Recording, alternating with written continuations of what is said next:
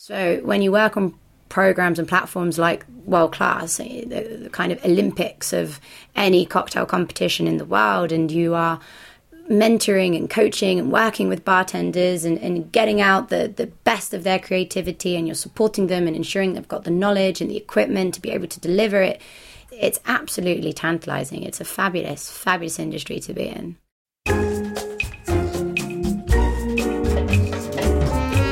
Welcome to the Lush Life Podcast. I'm your drinking companion, Susan Schwartz, and I bring you the how-to guide for living life one cocktail at a time. Thanks to my mother's love of martinis, the first words I spoke were shaken, not stirred, and I've been obsessed by cocktails ever since. Together, we'll learn from bartenders, brand ambassadors, distillers, and others why certain drinks are popular in certain cultures, how to make the perfect old-fashioned, when to shake and when to stir, and so much more. Hear that sound? It's time to cozy up to the bar and let the fun begin. La Chichera rum is one of those brands I have fallen head over heels in love with. Maybe it was its history, recounted so beautifully by owner Miguel Riascos, right here on Lush Life in April of this year. Maybe it was my own wonderful experience in Colombia and tasting La Chichera in situ. Or maybe it was because of today's guest, Stephanie Jordan. But before we meet her, I have some really exciting news. Lush Life Podcast and a lush life manual dot com have been nominated for a two thousand eighteen Savoir Magazine Blog Award in the Best Drinks Blog category. I thank all of you who nominated me. The voting ends tomorrow, so if you haven't done so already, please head to a lush life manual dot com or savoir dot com and vote as many times as you can. Now back to our guest today, Stephanie Jordan, whom I met when she was brand ambassador of La Chichera rum earlier this year. Even then, I could tell hers was a story that needed to be told. Um, it's probably not the simplest of stories. Um, I don't know if you've heard the term T C K, which is a third culture kid. Um, it's the definition of someone that is raised in a country different to that of both their parents. So my father is is from Colombia, from Bogotá. My, my mother's British, from Cambridgeshire, but I was raised in France, in Burgundy. So you become a third culture child as you are none of any of them, yet a combination of them all. So um, officially I would I would classify myself as a Franco-Anglo-Colombian, or just simply a global citizen. All right, this may have changed throughout the years, but where did you feel when you were young that kind of your heart or home was, or that you were? I didn't think it was other with a country. I think I quickly understood that home was where the heart was at. So whatever part of the world I end up being surrounded by, my mum, my dad, and my little sister, I'm at home. And so you didn't feel be... particularly French or Colombian or English? I think it came out depending on the conversations. If I was talking to a bunch of French and they were saying how awful food in England was, I would probably, you know, stand up and talk about, I don't know, like a roast dinner or something. But it could happen the other way. You know, I could have English people talking about Colombia and then talking about the stereotypes of Colombia, and I would stand up and wear my Colombian cap. It would uh, it would shift to and fro. Where did your parents meet?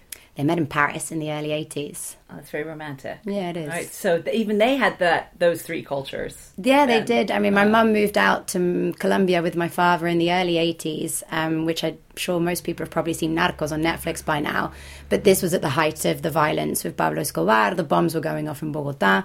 She ended up working in the emerald trade, um, and she stayed out there for four years, married my father so she could have the paperwork to stay, which is a rare story. Um, but after all, I think um, she made the call to, to move to London, and then me and my sister came along a few years later. So why Burgundy? Why Burgundy? Um, my mum and dad have always been in the wine trade. So since they moved back from Bogotá, they set up in London.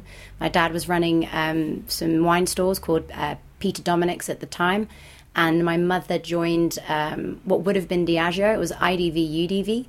Um, so she was um, heading up one of the biggest uh, wine brands of the time, which was called Piat d'Or. Um, the slogan was Les Français adorent le Piat d'Or. Does yeah. it still exist? It does, it does. The volumes have dropped considerably, but it was the it was the number one selling wine in the off-trade in the U K. Kind of um, the wine that introduced wine yeah, to the Brits. It, it was literally the wine that introduced wine to the Brits. This is at the time of Blue Nun. I don't know if you would have ever oh, seen course. those bottles. It was that, that era. And um, they decided that the marketing people should be based in the production locations. So we all relocated to the Beaujolais. And I was uh, four and a half. So did you grow up, you know, st- stomping grapes and cutting grapes? Well, sadly, and... I think if anyone if anyone pretends to still stomp grapes, um, you know, they're completely romanticizing the wine Which production process. But ultimately, yeah, it was. Um, my dad then retrained and got his um, degree in, in vinification and winemaking. Um, my mum stayed in the trade, and fast forward, I think that would have been twenty-five years ago. My parents are still in Burgundy. Um, wine is at the heart of everything that we do. Um, it's how we earn our bread, and it's also how we spend all our bread. Um, but yeah, no, I definitely started earning my first pennies picking grapes during harvest season. And so I guess that was your first introduction to, I'm using this in quotations, hospitality. Yeah, the, yeah, and it's you know, it, I think world. I think it's a big. Um, I understand the, the quotes, hospitality and, and actual production of spirits or wine. That they're, they're very different things, and I think the one thing I've found over my years working in spirits is that at the heart of wine is agriculture. So wine is very much about the terroir. It's about the people, but it's also about Mother Nature. Because may it hail or rain, or may the sun shine, from one year to another, your crop. Um, can't be guaranteed. You're very vintage dependable, whereas in spirits, because you tend to have some sort of neutral base, whether it be grain or, or you're working with potato, you can consistently use previous year's stock mm-hmm. to make your produce. And I feel that when you're in spirits, uh, actually maybe hospitality takes on a greater form um, because you've not got an end product, so you need someone to take that bottle of vodka and do something with it, whereas with wine, ultimately, a sommelier can recommend a wine. He'll open the bottle, but th- that's kind of where it ends. The magic happens before. So when you were thinking of a career, were you thinking wine? Was it just an automatic, oh, I'm going to go into spirits? It was wine. It so was wine. I think, again, being raised in an environment where people are passionate about booze, generally, but also um, my mum's a, a highly accomplished marketeer, and there was very much a... a, a business orientation that was sort of um, uh, sh- my mum kind of, she was very much my line manager, coach manager, life manager. She she orientated me towards the path of, of business and, and marketing generally. Um, but I um, I fell passionately in love with the Beaujolais as a region. Um, the Beaujolais Nouveau was an amazing marketing stunt, um, but it, it considerably damaged the image um, as it being a qualitative wine region. Mm-hmm. And so um, my big dream was to save the Beaujolais. Um, and uh, one of the reasons why I went into advertising and then later on business was because the recommendation was if I really wanted to save the Beaujolais, I needed to understand global marketing and global branding.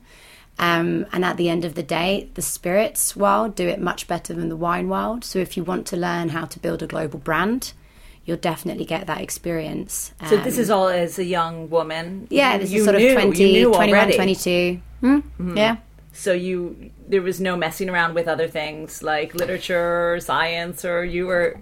I don't think I had the choice. And I think back, and there's this thing called the elder daughter complex. But ultimately, I um, I was just following the path of what I was being told. And mm. this was my world and this was my universe. And it was fine. I think if I step back, I'm like, oh, I could have been an interior designer. But um, it, I don't think that's how it works. My little sister, we've given her all the freedom to do what she wants. But for me, I was so involved with my parents that I was doing what they were doing, and that mm-hmm. and that was fine. Um, oh, so you're so you're on this path to save Beaujolais. Yeah. All right. So what diverted you from that path? Diageo, the biggest booze company in the world. Um, I actually got a job with their interprofession. Um, I would have I was I think twenty-two, and I would have been in charge of the main export markets, which for them is Japan. So the Japanese. Um, still take baths with Beaujolais Nouveau. They think it's like an aphrodisiac. Um, so um, I don't know if you'll see around the month of November on the news, you'll see loads of eccentric Japanese people bathing in, in Gamay grapes. It's quite funny. Um, But no, Diageo came along and they have this thing called the graduate scheme. Um, so they sort of take on what they consider highly talented or uh, high potential uh, young professionals. And this was at twenty-two? This was at twenty-two. I mm-hmm. finished uh, business school in Lyon, which is um, a wonderful place, capital mm-hmm. of gastronomy uh, for Europe. Um, but they made the call to to join them. And so they'd opened the roles across. There was London, there was uh, Dublin. Um, but I went in for the interviews for the Madrid office. Um, as my dad's Colombian, I spoke Spanish. And, and um, yeah, I felt uh-huh. that maybe that was more fun than London. Uh, Madrid Madrid is a very cool place to be.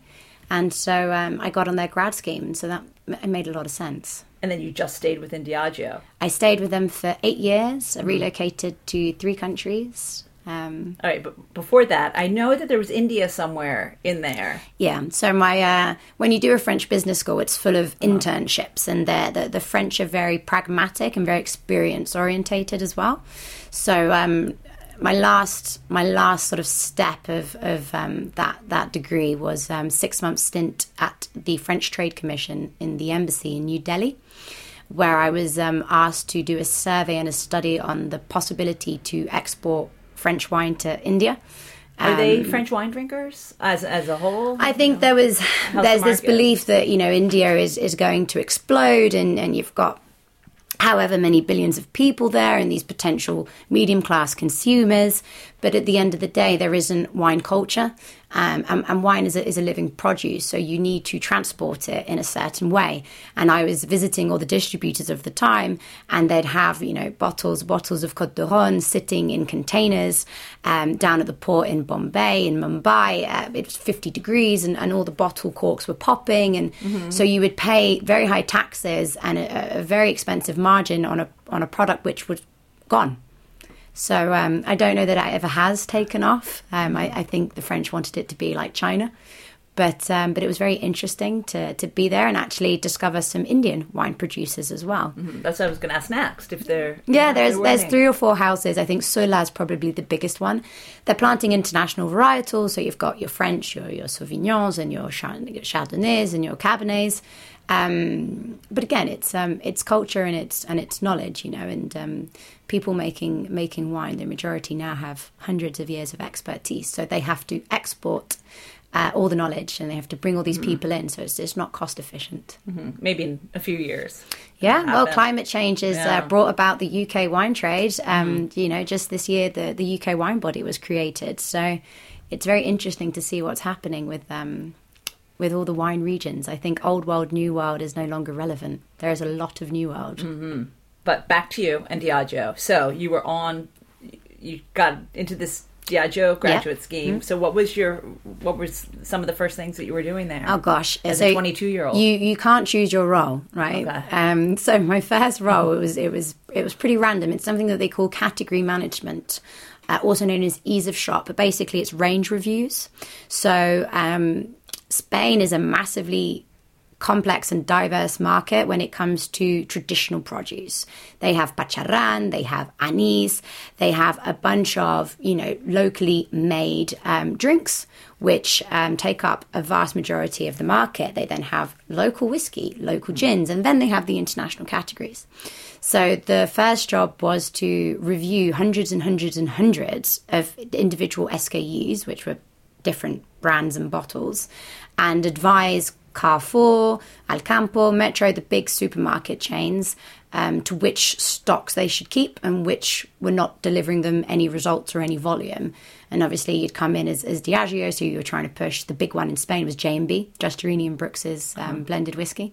Right. Um, so yeah, I played Tetris basically, because you had these planograms and you had to place bottles on shelves. So I guess there's a lot of data. So, so much data. Yeah. And I think I learned about every single different type of booze that exists under the sun. It's crazy. You would think that they would already know all of this.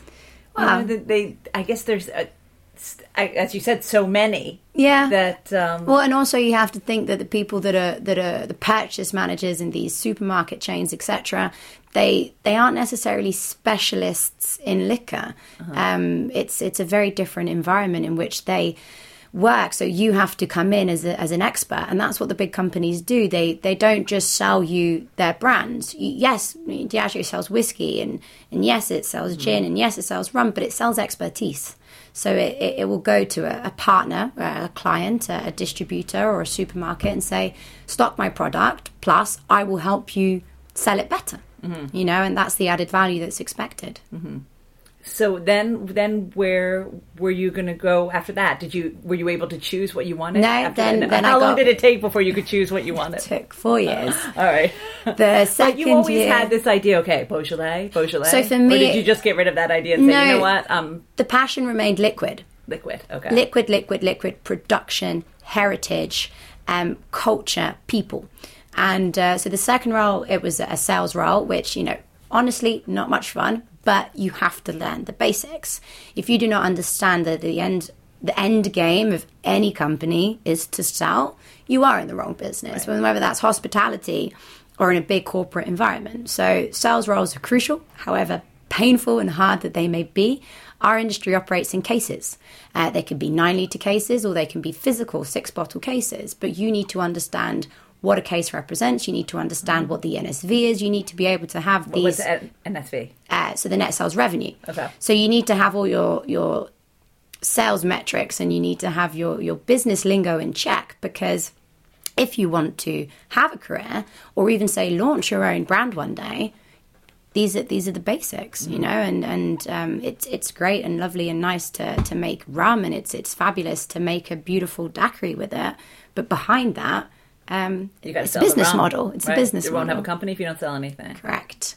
Um, but then, uh, you know, twist of fate. Um, one of my mentors, uh, a guy called Jorge Pineda, an Argentinian man that's been in Spain for a very long time, decided to take me under his wing as a local brand ambassador for Spain. This wouldn't have actually been the traditional course. I should have gone more into maybe a marketing brand management role, but he knew. He knew my passion um, for wine and, and he knew how much I wanted to get into what they were calling the reserve division. So this was the time, uh, a portfolio of brands where there was Zacapa, uh, rum from Guatemala. We had uh, Syrah vodka, Grand Marnier, uh, Don Julio tequila. Um, it's and kind of the cream of the crop. It is the yeah, cream yeah. of the uh-huh. crop. And it's there is marketing, there is branding, there is packaging, there are campaigns, but it's liquid.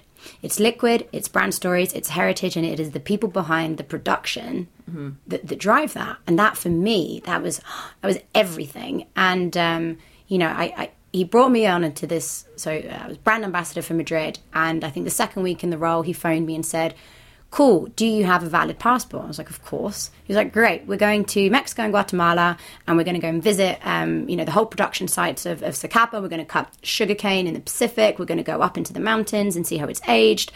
And that was that was it. I was hooked. Oh, was, my God. I'm, I'm excited about that. There's no way. There's no way out of it. And when uh-huh. you get the chance to have a role where you're privileged enough to host uh, bartenders Kettle One distillery in the Netherlands, and you can be taking bartenders up to Scotland and, and, and checking out some of the most amazing distilleries in the world. It's that is very special. So you got bitten by the bug. I got bitten by the more. bug. More. So how did you, how could you progress from that? I mean, did you see? All right, I'm going to do this for two years. This is what I want now. You know, forget the Beaujolais. I'm into this, and I wanted. Oh yeah, to be a brand so that's. Ambassador. I think that's when. Um, The passion shift. So, you know, wine is still at the heart of, of, of what I am, and it's and it's still my first love. But the spirits world is so much more creative, um, and you get to interact at another level. As you say, this is when hospitality really comes to play. Mm-hmm. So when you work on programs and platforms like World Class, the, the kind of Olympics of any cocktail competition in the world, and you are uh, mentoring and coaching and working with bartenders and, and getting out the, the best of their creativity, and you're supporting them and ensuring they've got the knowledge and the equipment to be able to deliver it, it's it's absolutely tantalizing. It's a fabulous, fabulous industry to be in. And were you able to do that before you worked with Tanqueray? Yeah, so the, the two years so in Spain. In Spain. Yeah, so yeah. we launched World Class for, for the Spanish business. We actually had one of the global winners, which was a guy called David Rios. And um, we got a lot of visibility from that. I think when a, a market produces a global champion, um, internally the business will look to you and try and see what it is that you've been doing so well to, I want to say, kind of breed such a good crop of bartenders. And, uh, you know, Diageo Reserve, World Class definitely uh, improved and helped grow the hospitality industry in Spain. Um, and then if you're you part that of that question for me, though, so what do you think was going on in Spain that created? Well, um, Spain, first of all, interesting enough, it's one of the few markets which is um, brand orientated. So a consumer, and you know, this is the birth of the rebirth of gin is from Spain, and it is from a, a simple serve, which was the copa de balón, which was this right. big balloon glass with lots of ice and a garnish. But it was more than that. If you go into a pub in the U K and say, "Can I have a gin and tonic, please?" you would get given a gin, whichever gin they right. have uh, on pour, and you'd get a spray gun, and they'd shh, fill you with some sort of weird-smelling, chloriney tonic water. Um, in Spain, can I, un gin tonic, por favor? First of all, what gin do you want? Any any bartender, any waiter would ask you, what gin do you want? So you have to brand call. So you need to be able to say, oh, well, um, a Tanqueray. Oh, well, um, a, a Hendrix. Oh, well, I have a Larios. Like, you needed to know your gins. Mm-hmm. And then the second question would be, and what tonic? And this is also the birth of Fevertree, you know. So um, that for Spain, I think, was a true unique thing that they had, in that it then became a very interesting market for brands to go and invest, because you had brand recognition. Um, and the Spanish bartenders um, were very good at doing the basics. You know, a simple gin and tonic in Spain was a whole entire art form, and that made a big difference. Mm-hmm. Thank goodness for us here yeah, in the yeah, U K yeah. now. Absolutely, absolutely. So um, when did you decide to move on from Spain? So with that big win from David, um, I was called by um, a wonderful woman at the time, Alison Forrester, who was in the business, and she said, um, right, you speak French? I said, I, I do. Brilliant. You are going to go to the Indian Ocean um, and set up um, and help set up this reserve luxury unit uh, down for Seychelles and Mauritius and Réunion Island. It's hard to say no to that. Wow. Well, I'm twenty-six. I don't know where that is on the map. Google it. Still can't find it on the map. Zoom in. Still not there. Madagascar's there. I'm like, okay, zoom in, zoom in, zoom in. And all of a sudden you have this volcanic island in the middle of the Indian Ocean. Um, We're it takes, speaking French. Speaking French. Well, it's the European Union, so my uh-huh. salary was in euros. It was insane. Uh-huh. Um, and uh, I moved down there and met, again, some amazing people. Another strong woman who I had as a mentor and a boss, Valérie Struhl, and we took on this mission. Which to, island did you live on? Réunion. You did? Mm-hmm. Because she was from there. Okay. Originally, they wanted to post us on Seychelles, and I'm ever so grateful that they didn't. I mean, what a beautiful place, but you know, paradise on earth can very quickly become hell when there's, you know, a couple of thousand islanders and, and more coconuts right. knocking about. You know, it's um when you How come long from you live on Réunion? two two years in Réunion Island. Mm-hmm. Yeah, and uh, I mean, Mauritius is a, a capital for five-star hotels, so we had a big job to um, you know, develop beautiful brands like Johnny Walker Blue Label and get them into the bars and get them into these one thousand dollars a night villas, and uh, and we got to work in that setting, which was um, pretty spectacular. How many were in your team there? We were a team of three. Jan, um, Jan, our brand ambassador, and, and Valerie and myself, and we had a lot of fun. A lot of fun. That is, that is really hard to come back from. yeah, it, yeah. But and, I guess sometimes you must feel so felt so claustrophobic. Like you, island fever is a thing. Yeah, and either you stay there and and, and make a lot of babies, or you get out. A lot, I was gonna say. no, um, the the big escape. I mean, when you're on Reunion Island, you're four hours from Cape Town, direct mm. flight. So um, South Africa becomes mm. your escape. Mm. And wow, I mean, if if anyone's been to Johannesburg or Cape Town, the hospitality industry down there is exceptional, so you are spoilt. Mm. All right, so it's not so bad, right? You get to escape. It's worse things. Um, and then is that when Tanqueray came? And that's when Tanqueray came about. Yeah. So um, I don't know at this point what what was going on. Gin had happened. The boom had happened. Um, global ambassadors were were definitely a thing. Um, and I think there was a. a There was an opportunity. My predecessor, um, Barry Wilson, had, had moved on onto other things. And um, for them, priority markets um, were Latin America. So Spain was still the birthplace, and, and, and Spain was pivotal. But actually, the new opportunities were, were in Colombia, were in Mexico, and were in Brazil. How many years ago was this now? Uh, f- four, five. Four, okay, yeah. So. so it was... Um, it was important for them, one, to have a Spanish-speaking global ambassador. And I think it's interesting, my languages have actually sort of steered my career because of any given opportunity. It was like, right, you speak French, go down to the Indian Ocean. Without French, I could never have done that role. And the same was the case of Tanqueray. Without Spanish, I, I never could have gone. And it's not quite the same when you tell the story in someone's native language. No, I completely agree. Um, the message is just that much stronger, and, and it's much easier to relate and connect with people. Um, and I think it made sense, yeah, to have um, to have a, a kind of a woman on the brand.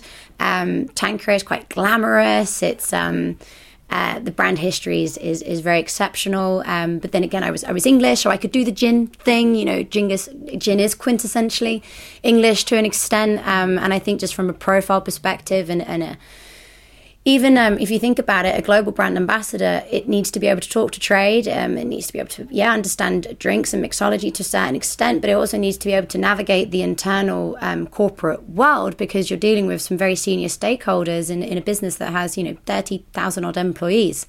Um, so yeah, I was given I was given the chance and um, and got to move to London and basically pay ridiculous amount of rent for a, a home in which I never lived, and um, I was on the road probably three weeks a month, a minimum. Um, got a gold B A card within about six months of that, and uh, and had a you know a very um, very intense but a very incredible um, two year stint on the brand. Now, you're one of, I think you were the first brand ambassador I've interviewed who wasn't a bartender beforehand. Mm-hmm. Um, do you, did you feel that you were either had, had was lacking in something or, or had to catch up? Or did you feel in reverse? Like, oh, I had this so much more because I understood the corporate world than the, the bartenders who the, then become brand ambassadors?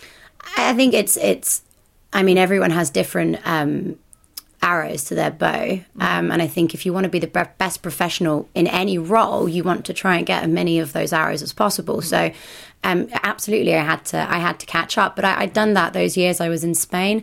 We um, when we were launching World Class, you know, this is at a time where actually we were studying and learning and training ourselves and, and traveling to London at the time to visit the best bars. We were bringing back knowledge to the Spanish community. So we actually grew with that knowledge. Um And when you do sort of run and, and judge competitions like World Class, I, I assure you very quickly you come up to speed. But it is, you have to invest. So I um, read extensively. Mm-hmm. um, any opportunity I had, um, in my own spare time to visit any sort of distillery I would. A lot of my own money would, would be pouring into bars and bar tabs, and um, and bartenders become your friends. So at the end of the day, you end up, um, you know, making drinks with them. So, I mean, that knowledge, you can acquire it. I think of some of the biggest influencers, this amazing girl on Instagram, um, Beautiful Booze. She's a self-taught, um, self-taught at-home bartender. Mm. Yeah, you know, she's seventy thousand followers, and, and she's creating some of the best sort of content out there. So you can definitely be self-taught. Um So no, I never felt like I lacked it. Um, if anything, I never felt that my role was to make drinks. And I don't think a global brand ambassador's role is to make drinks. You're the guardian of a story. So in the case of Tanqueray, my knowledge was category, gin, uh, history of gin, production of gin. Um, and then above and beyond that, it was the storytelling behind Tanqueray and the brand and its founder, Charles Tanqueray, eighteen thirty. And it was to take them on a journey whereby I would give them all the tools to fully understand the liquid and its history and its heritage. But as I say, booze is different to wine. Once you serve the wine, you're done. With gin, there's a next step. I mean, mm-hmm. people aren't drinking a dram of gin anymore. You, you do need to mix it in, in some way. And um, and that was where my job ended. I gave the bartender the tools. Then it was for the bartender to create. You know, it was almost like if you were a paint maker and you gave an artist paint and then they painted. You A paint maker doesn't need to paint.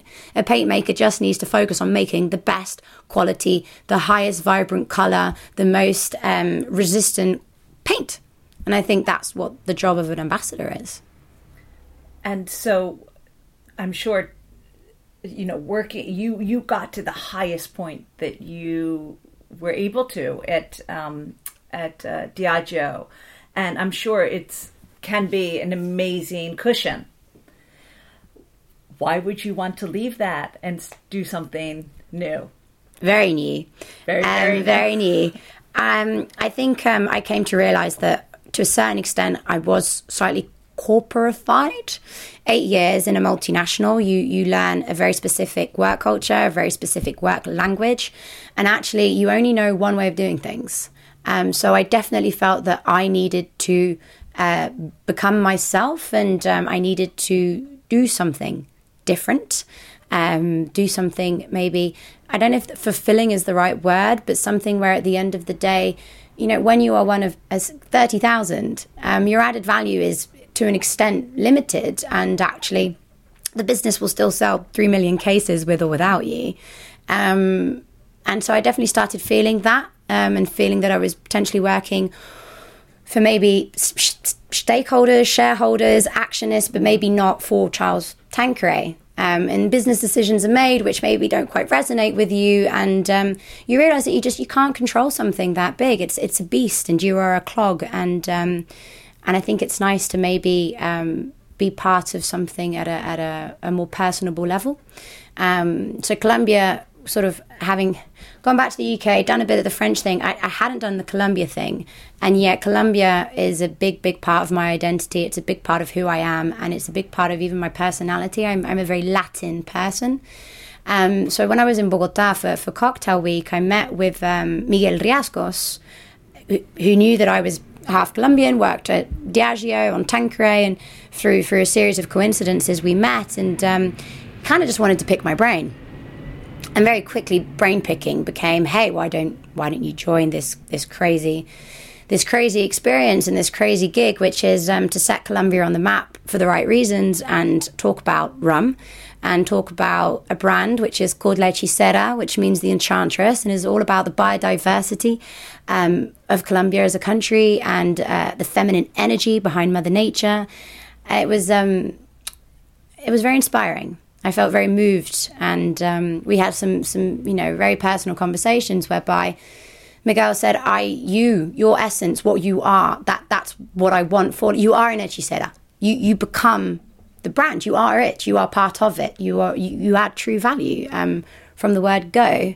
And all of a sudden, you're stepping into a startup with, you know, five, six people spread across four countries, um, working with an eight hour eight hour time difference. Um, A bit of a, a bit of a cultural clash as well. Go from a corporate universe to a family-run Colombian company. Colombian company, that's a real thing, um, and and that's the journey I've been on for the past year, setting Colombia on the map for the right reasons. What desires and loves do you feel from this project? I think um, again, when something is so personable, it's much easier to understand where true value can be added. So let's put the business side apart. Like, at the end of the day, we need we need to sell rum, right? That's that's that's the core mission of what we need to do with La Hechicera. Fair. But actually, I think there's a much greater implication. So to be able to work on a brand whose home is, is Barranquilla, Colombia, all of a sudden means that you are intricately linked to the hospitality industry in Colombia. Um Yeah, you know, one of one of my um, good friends is is a, a very, very, very talented um, Colombian bartender who works in, in Paris.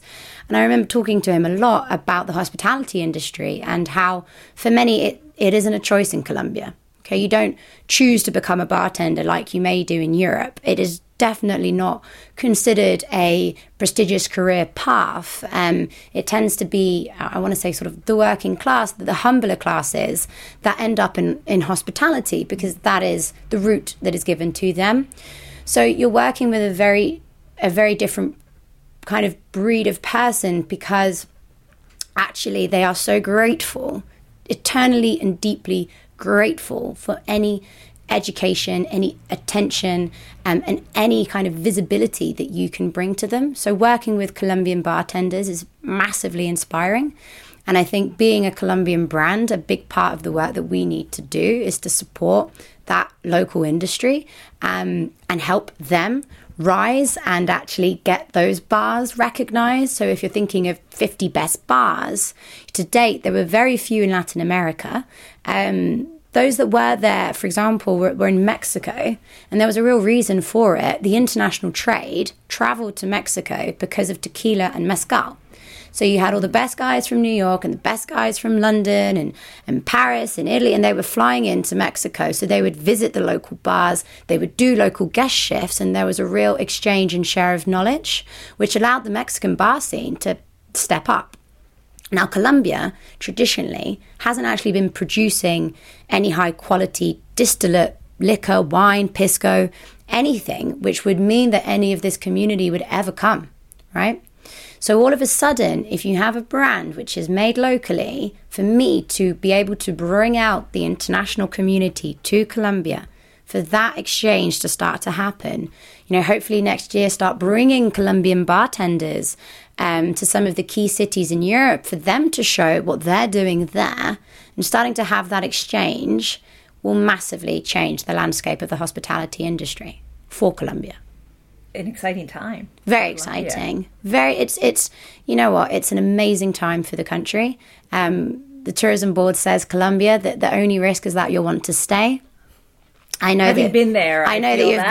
been there, Susan, and it's, it's, um, you know, Colombians say they were blessed with paradise. It's, as I say, the most biodiverse country in the world per square kilometre. The only country more biodiverse is Brazil, and it's five times bigger. But Colombia has the Caribbean, the Pacific, the Andean Mountains, the Amazon. Um, thousands and thousands of species of flora and, and, and animals and insects, and the people have a real real energy, right? It's a fun place to be, but yet they were riddled in, in civil war for more than fifty, sixty years.